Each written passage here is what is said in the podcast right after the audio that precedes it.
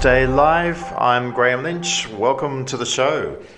Today, uh, we're going to be covering lots and lots of stories. Um, we're going to be looking at what on earth is happening with Opticomm and, and the, the, crazy bidding war that's broken out there. Uh, we're, we're, going to um, look at some very interesting comments from the chair of Telstra, who is musing on changes to how executive pay is calculated. We'll be looking at some efforts by NBN Co to encourage RSPs to migrate customers up the speed tier chain. And we'll also be talking with our Hong Kong correspondent, Tony Chan, about a interesting new competitor from China uh, in the LeoSat market, uh, hoping to take on companies such as SpaceX and Amazon and OneWeb. But first up, uh, there was some, uh, I guess, a big surprise in the inbox on uh, Friday, October 16, when we learned that uh, Aussie Broadband um, had uh, done all its paperwork early and would be listing its shares from 11 o'clock that day. Um, it was originally um, uh, anticipated that this wouldn't happen until later on in October. So we've got Phil Britt, the managing director of Aussie Broadband, on the line to tell us what happened. yeah, it uh, caught uh, everyone out. I think because the customer offer closed in, I think it was 75 minutes, we um, were able to bring the whole timeline forward because everyone settled up nice and quickly. And yeah. Well, um, my first question is: you know, you've had a long journey to get here.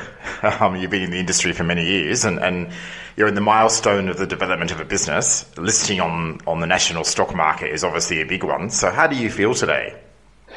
Look, I'm I'm just overjoyed that we've managed to get here. It's um, I, I never would have thought when we started 17 years ago that we'd be be at this point. point, and when we made the decision sort of 18 months ago um, that uh, this was going to be the next part of, uh, uh, I guess, our next chapter. Um, it's um, it's taken an awful lot to get here, and, uh, and uh, an awful lot of good people to help us get here. So. Okay. Now, you've raised um, $40 million, I take it. Yep. Um, what exactly do you intend to use that capital for? So about twenty-six and a half million of it will go into um, uh, the our fiber, optic fibre project. Uh, so our dark fibre project's primarily focused around connecting to NBN POIs, and so that's to allow us to, um, I guess, bypass the other carriers um, to those. So we, we plan to get to 76 NBN POIs uh, directly on our own fibre. Um, around 10 million will go into um, additional marketing and, and, working capital, and then the balance is uh, basically paying for the raise. Right. Okay. Now, um, reading through the prospectus, you're, you're, forecasting what appears on the surface to be incredibly strong growth over the next year or two. You know, we're talking kind of doubling every year type growth. Yeah.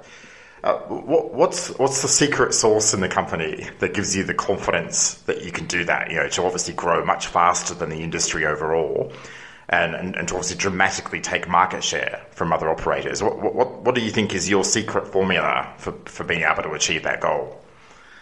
Look, I think honestly the secret formula is the, the team and specifically um, the way that they interact with our customers. Um, we don't have a uh, prescribed formula um, that they interact with customers, and um, they, they're, they're, free to.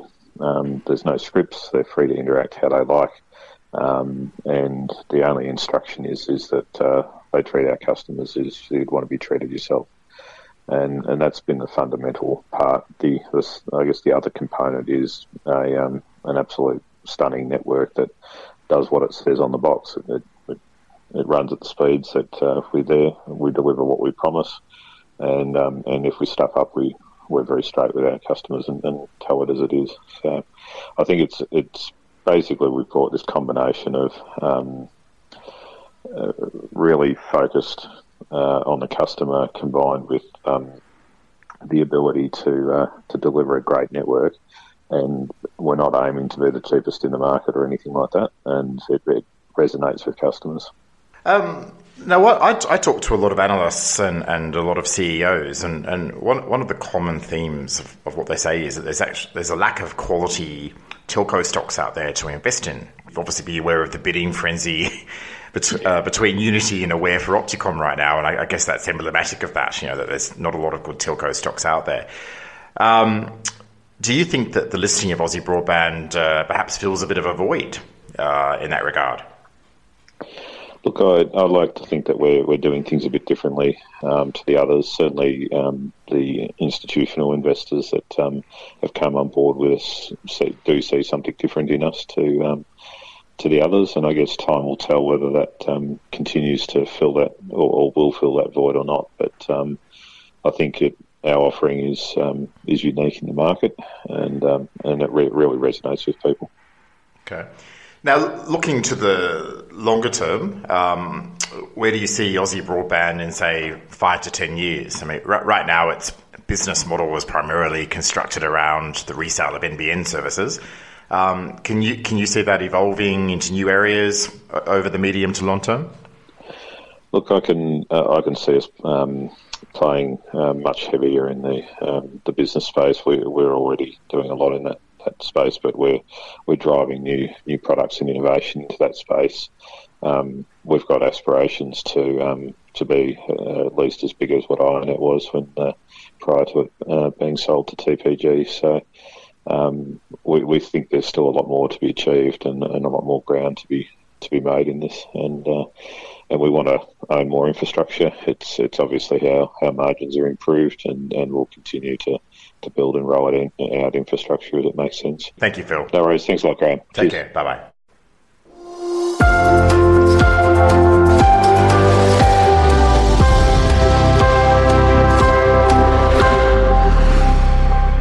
Well, let's uh, turn our attention to the exciting world of global LEOSat constellations. Uh, if you've been following the sector, you'll know that there's some um, uh, constellations by the name of uh, SpaceX, Telesat, and even Amazon uh, Project uh, Kuiper, um, all, all, proposing constellations of, of, hundreds up to thousands of satellites covering the globe. Um, now, there's a new one uh, emerged this week, and our correspondent in Hong Kong, Tony Chan, is on the case. Hi, Tony. Hey, Graham. Uh, so we got a report from um, an industry insider out of the U.S., uh, probably the most reliable source, although there's multiple kind of local uh, snippets of the news, is, is that a Chinese company um, named GW, and it's mostly it's most probably stands for China Great Wall Industry Corp, which is under the government's science uh, satellite space program. Um, and um, the news is that this company has applied to the ITU, the International Telecommunications Union, um, for the a- access rights to spectrum uh, for a new constellation that consists of nearly 13,000 satellites. So something that is comparable to what SpaceX and, and Amazon is proposing to put up. Um, you had you wrote a fascinating article for Comms Day this week about it, and uh, part of uh, one, one of the things you reported was that this system will actually consist of seven sub constellations. So, can you tell us about that and, and how that will work? Okay, so um, I mean, it's it's important to bear in mind that this is probably just a preliminary proposal, and it's actually quite similar to what uh, Starlink is proposing um, as well. I mean, most of although the, the constellation, SpaceX constellation is under the, the brand Starlink, it actually does consist of multiple constellations at, in different, uh, orbital planes and in different orbits, um, as such. Um, it's, the Chinese, uh, proposal seems, sounds very similar to it. And what it is, it consists of two main uh, networks, uh, GWA59 and GW2. And each of these networks will consist of multiple planes, uh, with each plane having different satellites and even um, satellites at different orbits. So uh, when you come to you know uh, GWA 59, there's three planes and they range from an orbit of 508 kilometers above the Earth uh, to 600, and each plane has different inclinations and different number of satellites. Um, whereas GW2 has four stand basically defined planes of um, 36 satellites um, in 48 planes at an orbit of uh, 1,145 kilometers, um, but with different inclinations ranging from 30 to 60 degrees. So, I mean, these networks are architected this way to, I guess, deliver the optimum coverage over the Earth. But it's pretty standard. It's not. Uh, it's not a breakthrough uh, um, endeavor. Okay, now um, as I mentioned, there's already uh, um, some pr- pretty uh, uh, muscular companies in this space. You know, Elon Musk, SpaceX, Amazon, OneWeb, who who just got bought out the other day and, and have some capital. Um, is there room for this player, and, and if so, where? The the recent news coming out of the U.S. and I guess globally regarding LEO, a low Earth orbit uh, domain. I mean, it's, it's, it's it, it should come as no surprise to anybody that China would actually stake a claim in in this you know, emerging kind of orbit as well. Um, you know, what is surprising is, is the scope of the of the proposal, which is you know matches anything that the, the Western companies are putting out. And as uh, the report in the U.S. indicates, it, it really shows that China is, wants to build a global LEO network. Um, whether or not they will compete against um, the SpaceX or Amazon, definitely. And um, as as the commentator indicated, there is definitely room for such a system because, you know, with the recent geopolitical um, divide that's coming up between the U.S. or between actually the West and and, and perhaps China, uh, and with China's stated ambition to build this Belt and Road uh, initiative of uh, aligning itself with economies, uh, you know, uh, emerging economies along the Eurasian uh, trade route uh, into Africa. I mean, there there is political divide that, that this system will certainly serve. Uh, which I mean, the the problem is is when these networks do get rolled out, then the licensing to use uh, to, to use these satellites will you know come down to the national level. So, you know, it's, it's probably it's most probable that these the Chinese network will never get the right to to service U.S. customers, you know, in uh, North America. But it also could be true that SpaceX might be uh, deprived of the right to operate within you know, within markets where China has influence. Okay, well, thanks very much for that update, Tony. We'll await further developments on GW with, with great interest into the future. Yes, yeah, I think so. Okay, bye bye.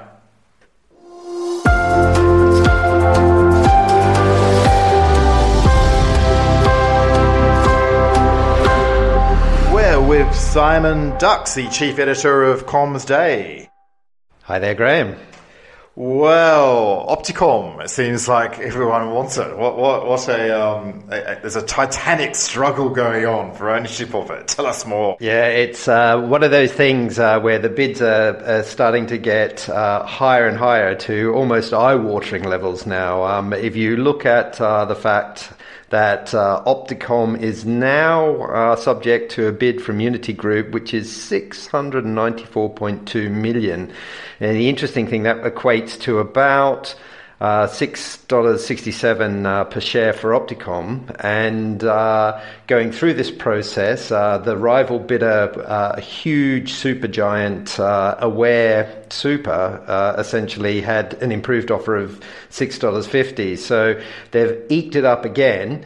Uh, everyone assumed that Uniti would come back in uh, and match the bid. Obviously, they're in a position to do that because of the agreement they have with Opticomm. Now all eyes are on Aware and what they're going to do next. But you know, we're looking at a um, fair and reasonable value, um, which the independent experts gave for Opticomm at $4.94 to $5.34 a share. So it's really starting to creep up. And I, I, guess that goes back to some of the stuff that we've been covering about uh, a lot of the uh, asset codes are really scratching around looking for telecom investments in Australia.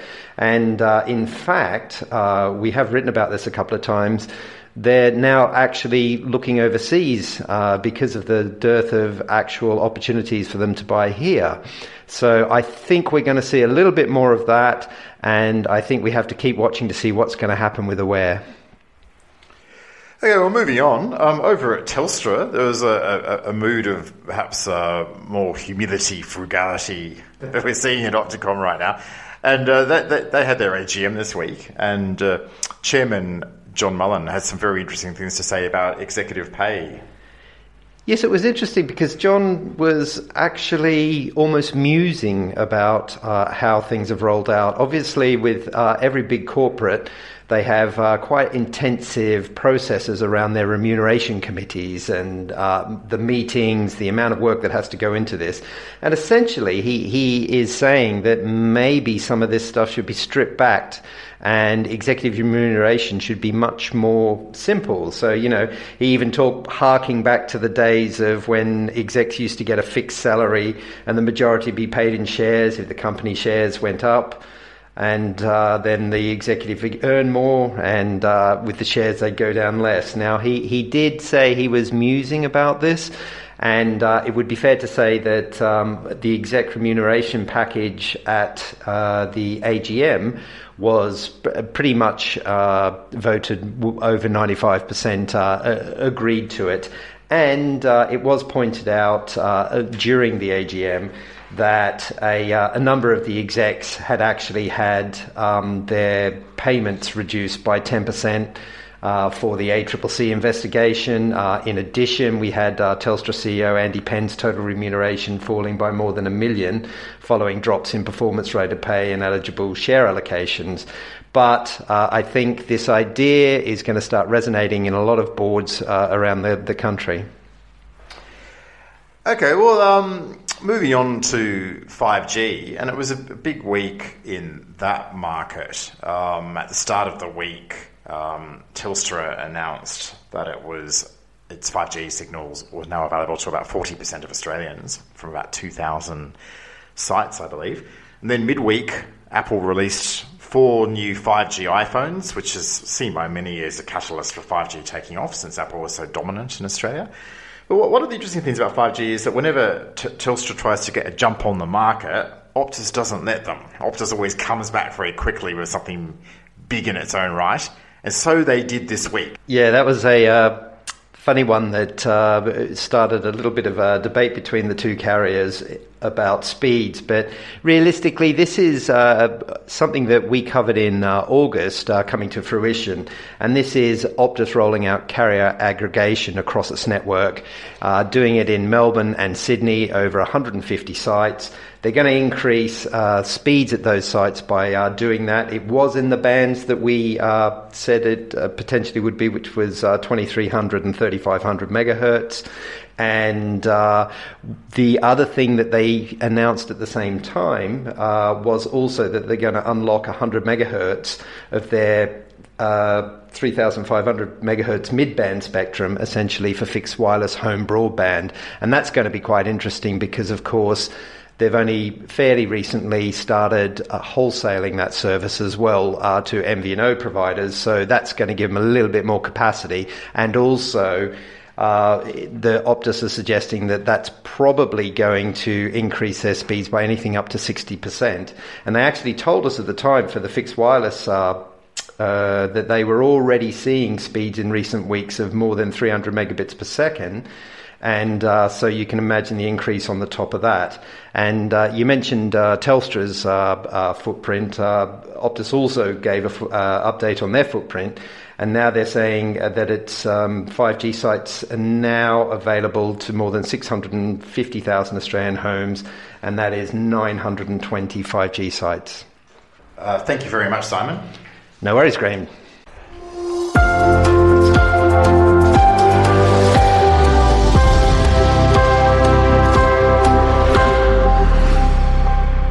We're looking at the week that was with Rowan Pierce. Welcome, Rowan. Hey, Graham. How you going? I'm good. How are you? Um, I'm good, actually. I'm good. I could do with some more sleep. But, Me too. But, you know. I'm counting down the days until Christmas. okay. Um, ACCC's been uh, counting internet activity in Australia. Um, and uh, they've had some uh, had some very interesting findings this week um, in regards to market share. Tell us all about it. Yeah, so this was the, the recent ACCC Internet Activity Report, and the kind of it really was the figure that leapt out to me, which was that um, uh, overall MVNO uh, mobile services market share grew 13% uh, year on year to June 2020, while if you look at the retail services from mobile network operators, they were down 3%. And it was particularly stark in the kind of post-paid segment where MVNO um, services were up 16% compared to just by a 1% increase for mobile network operators. So I think it's um, like one interesting bit of context for me, I guess, is that um, for a while telcos have been reporting a decline in handset revenue and an in- increase in SIM only plans, which I think when you combine that with the fact that more households are kind of feeling the pinch because of the economic crisis we're in, I think it means that, you know, we might be seeing a or more uh, a ongoing shift to, towards MVNO services because people are so budget conscious at the moment. I think actually the, there was a couple other interesting things in the report. One was um, uh, NBN downloads were up 36% year on year, which is not a huge surprise given the impact of uh, COVID. Um, and that means that average monthly downloads were 322 gigabytes. And I was actually looking at an old story of mine, which was before the March 2015 launch of Netflix, when uh, average downloads were 73 gigabytes a month. And then uh, Netflix launched and downloads grew 15 gigabytes in a month. And obviously it hasn't really let up since then. Okay, and uh, on on such matters, uh, NBN itself has been pretty busy in the last few days. Um, and in particular, they've introduced a interesting marketing plan for their RSPs designed to encourage them to lift their customers off entry level 12 megabit services onto higher speed tiers. Yeah, so it's basically a, a six month um, rebate to really help um, get people off the 12 megabit tier. I think there's like two bits of context. Like, one is obviously the initial kind of rollout of um, the NBN is um, pretty much done and dusted. And so now NBN's looking at, you know, how do you actually, actually maximize the revenue from um, those kind of on net households and businesses.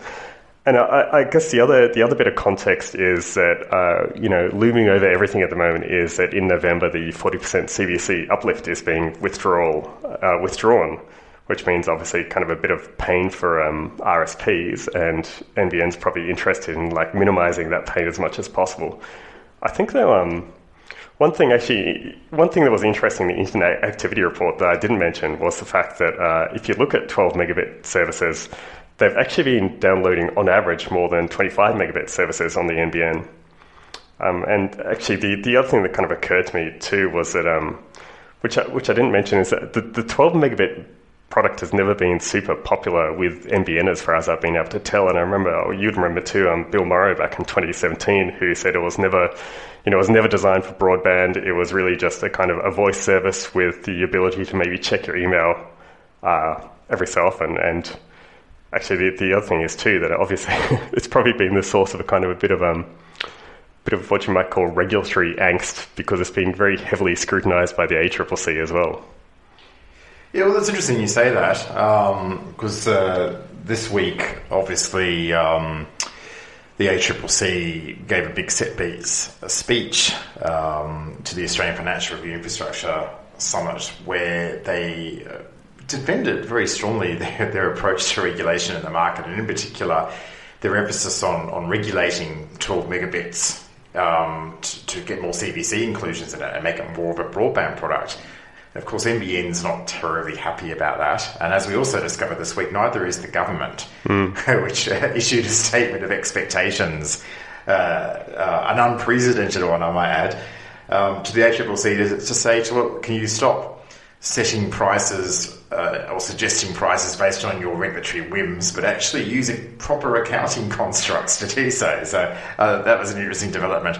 But on, on this light, um, not only is NBN offering a, uh, a rebate plan um, for RSPs, but they're, they're also offering uh, cold hard cash to help them uh, with, with marketing as well, aren't they? Yeah, so it's the uh, it's what's called the base development program, and as it kind of as it, as it basically says, it's really developing, like helping RSPs to develop the kind of like revenue from their existing customer base as opposed to kind of like marketing to gain more customers. So it's not a huge amount of money on offer. It's up to $200,000 per RSP in a kind of co-funding model for, um, I guess, initiatives across like four key categories, which can include things like, you know, just just producing marketing material for your existing customer base, but also things like you know modeling uh, propensity modeling, so you can tell if a customer is likely to be able to be upsold to a uh, faster um, a faster service. So it's not a huge amount of cash, but I guess given some of the pressure that telcos are um, under at the moment, I think it's probably like anything is probably welcome, really. You take it where you can get it. On that note, Rowan, thank you so much for joining us today. Cheers. Well, that's it for Comms Day Live this week. Um, don't forget that we've got the Comms Day Summit taking place at the Fullerton Hotel in Sydney on October 26 and 27. Around 30 speakers from NBN, Telstra, Optus, TPG, list, Vocus, the list goes on and on. Uh, it's, it's a great lineup. Check it out at www.commsday.com. Until next week, have a good time guy believed he was God and he got everyone to believe.